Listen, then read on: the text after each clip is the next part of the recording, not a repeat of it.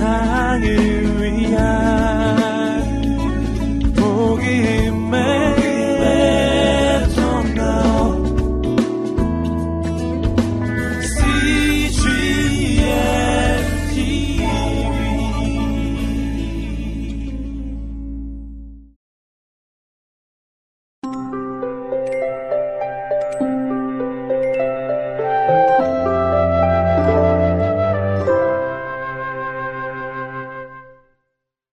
(90일간의) 행복한 말씀 여행 (67일) 마가복음 (6장) 요한복음 (6장) 말씀입니다.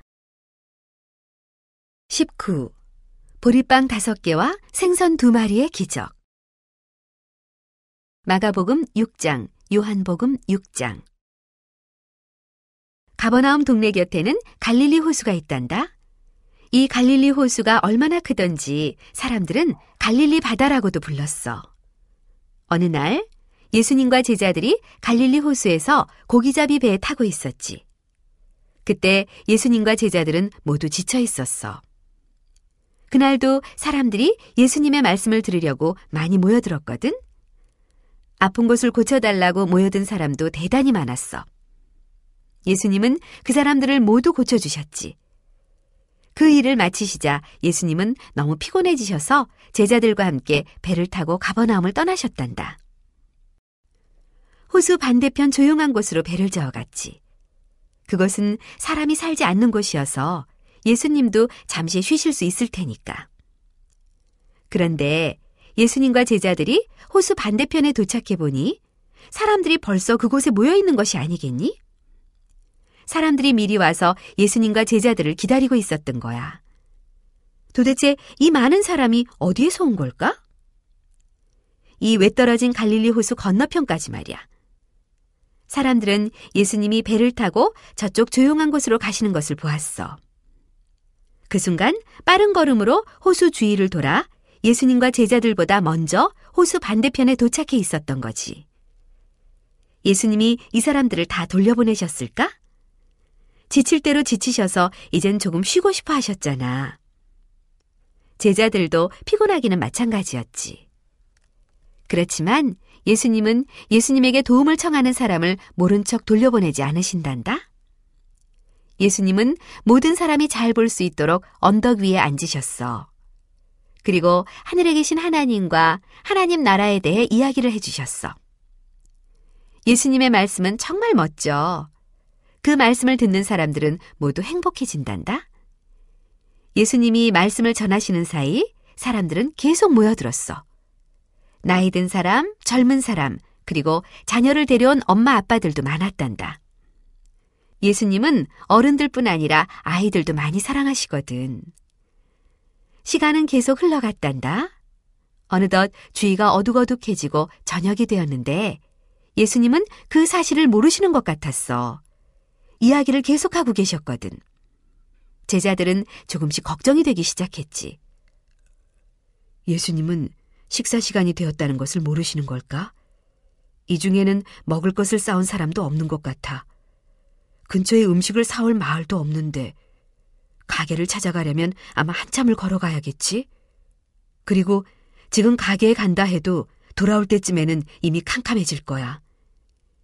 예수님이 사람들을 지금이라도 돌려보내시면 좋겠는데. 하지만 예수님은 사람들을 돌려보내지 않으셨어. 오히려 제자들에게 사람들에게 먹을 것을 주시오. 하고 말씀하시는 거야. 제자들은 놀란 토끼 눈을 하고 예수님을 바라보았지. 무슨 말씀이신가요? 지금 여기 사람이 얼마나 많은지 아세요?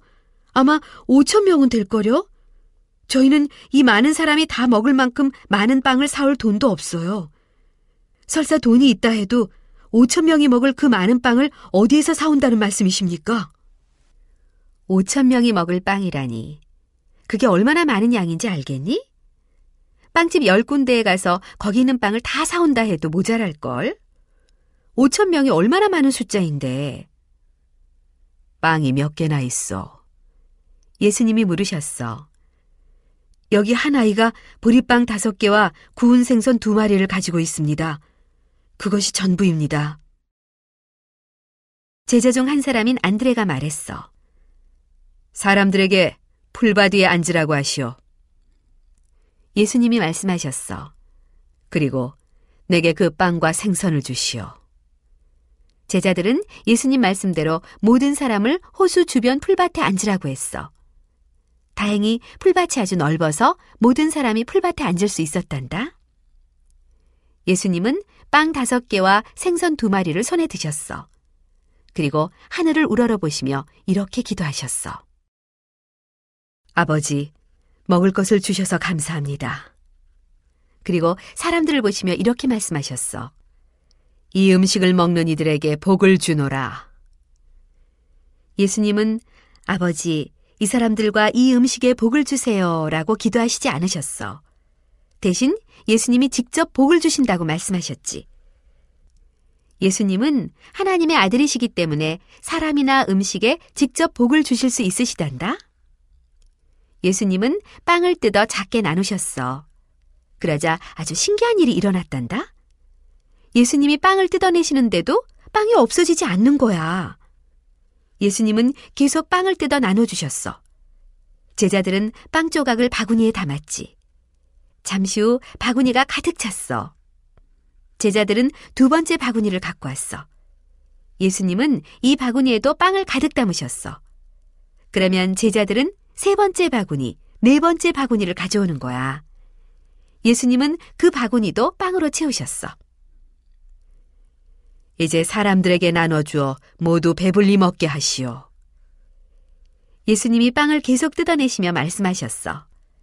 제자들은 빵이 가득 담긴 바구니를 들고 다니며 사람들에게 나누어 주었단다.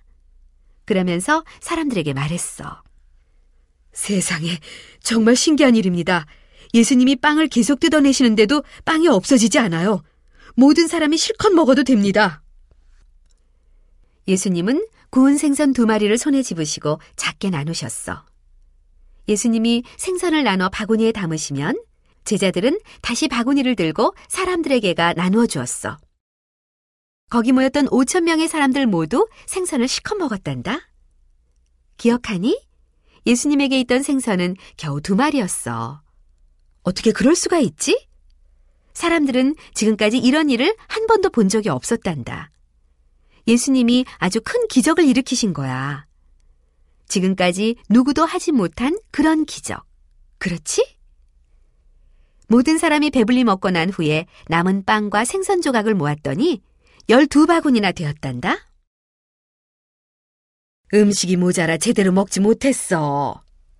라고 말하는 사람은 한 사람도 없었어. 식사를 마친 사람들은 서로 웅성거렸지. 예수님은 무슨 일이든 할 수 있으셔. 모든 어려운 일들을 해결해 주신다고. 그렇다면 말이야, 예수님을 왕으로 모시는 거 어때? 우리 모두 예수님과 함께 예루살렘으로 가는 거야. 가서 헤로당과 그 군사들을 이 나라에서 쫓아내 버리자. 헤로당과 군사들을 내쫓으려면 우리가 싸워야 하는데 그건 문제 없어. 예수님이 도와주시면 우리가 백전백승이니까 말이야. 싸움에서 이기면 예수님을 예루살렘에 있는 궁전으로 모시는 거야. 예수님을 위해 멋진 왕자도 만들고 옛날 다윗당 시대처럼 다시 멋지게 살아보는 거야. 제자들도 그 계획이 아주 마음에 들었어. 예수님을 왕으로 모시는 일을 힘껏 돕고 싶었지. 하지만 예수님도 이 계획을 좋아하셨을까? 아니야. 예수님은 이 계획을 싫어하셨단다. 예수님은 그런 왕이 되고 싶지 않으셨어. 싸움을 하려고 이 세상에 오신 것이 아니었거든. 예수님은 아픈 사람들을 고쳐주시려고 이 땅에 오셨어. 불행한 사람들을 다시 행복하게 만들어주려고 이 땅에 오셨어. 예수님은 싸우지 않으셔. 예수님은 사람들의 죄를 깨끗하게 없애주실 거야. 그렇지만 이 일은 아무도 이해할 수 없는 일이란다. 물론 쉽게 이해가 되는 것도 아니지만. 예수님은 제자들을 불러 모으시고 말씀하셨어. 배를 타고 이곳을 떠나시오.